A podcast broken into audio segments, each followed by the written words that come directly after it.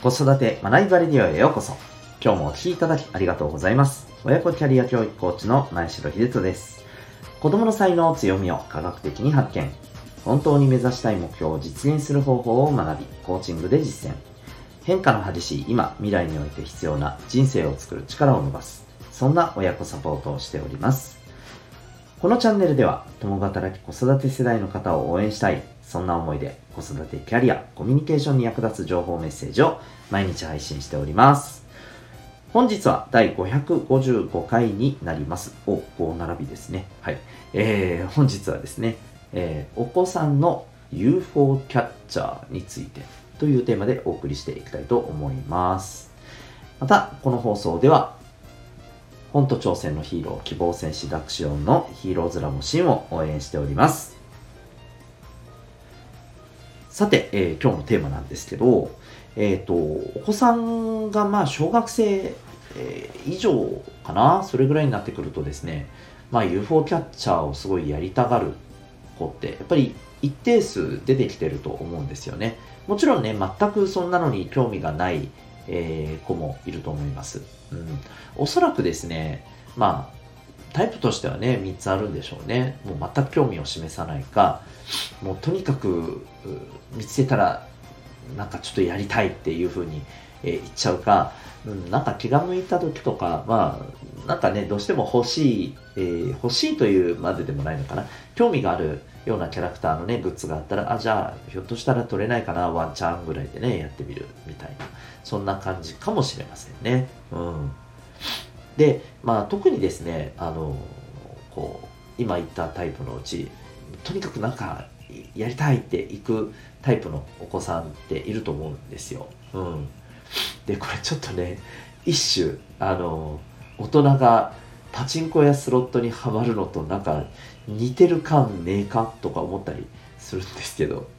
ね、皆さんどう思いますかね？はい。で、あの、まあ、いや、だから、あの、そういう傾向がある子は、将来もパチンコスロット危険だっていうことが言いたいわけではなくて、あの、正直、必ずしもそうとは言えないと思います。しょあの、そことはなんか全く無関係じゃないかなと思うんですよ。うん。ただ、あの、ここで大事なのはですね、やっぱりお金の部分だろうなと思うんです。お金についてのやっぱり学びですね。えー逆にここを利用して、えーそうですね、お金の使い方っていうのをね、えーまあ身をもって体験してもらうっていうのはすごく重要だと思います。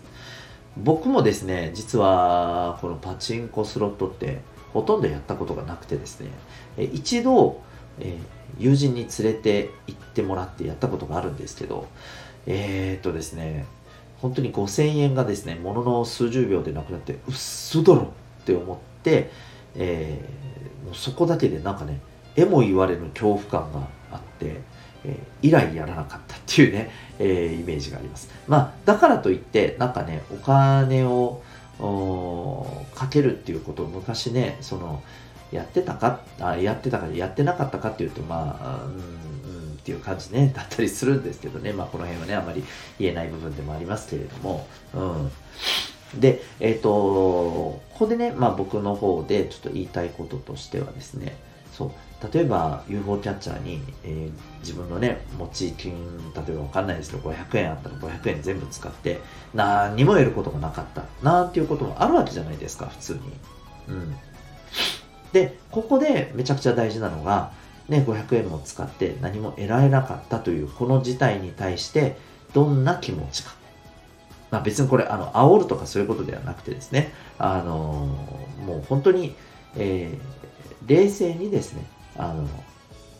この状況を自分がどう捉えるかっていうことを、やっぱりね、お子さんが味わうべきだと思うんですよね。いい機会だと思うんですよ。うん。ね、いわばお金の使い方にはね、消費と浪費と投資ってありますよね。で、もうこれなんか、浪費中の浪費じゃないですか。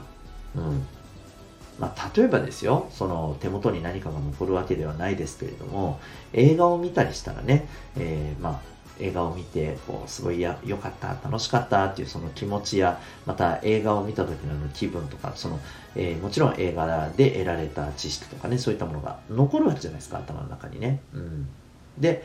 えー、例えばね映画であればそれをそれ見たって言ってねそれをこう見た知識をもとに、えー、ね、コミュニケーションをこう例えば友人と取ることもできるわけですよねところが、えー、これがねあのもう本当に UFO キャッチャーで、えー、やって何も500円使って何も残らなかったらね本当に何もないじゃないですか。でただ無駄だったっていうね。この虚しさだけが残るわけじゃないですか。まあ、わかりませんよ。そこでね、えー、取り方のでもコツはすごく分かったと。次に絶対つながるみたいなね、えー、いうふうに捉えられる人もいると思います。でも僕はそれはそれでいいと思うんです。大事なのは、そんな風に自分でこの事態から何を学ぶかっていうところが僕は重要だと思うんですよ。うん。例えばこういう使い方ってやっぱりね怖いんだなっていうことを学ぶのもよしだし、うん、でもその中でもえー、ね、こういう風にすればうまく取れるんじゃないかっていう糸口はつかめたよっていうね、えー、無駄に消えた500円じゃないと。次はね、100円で一発で取ってみせるとかですね。そういう風に学びにつながるのも良しなんです。一番よろしくないのはですね、ただ、ああ、あってがっかりだけして終わるっていうパターンですね。う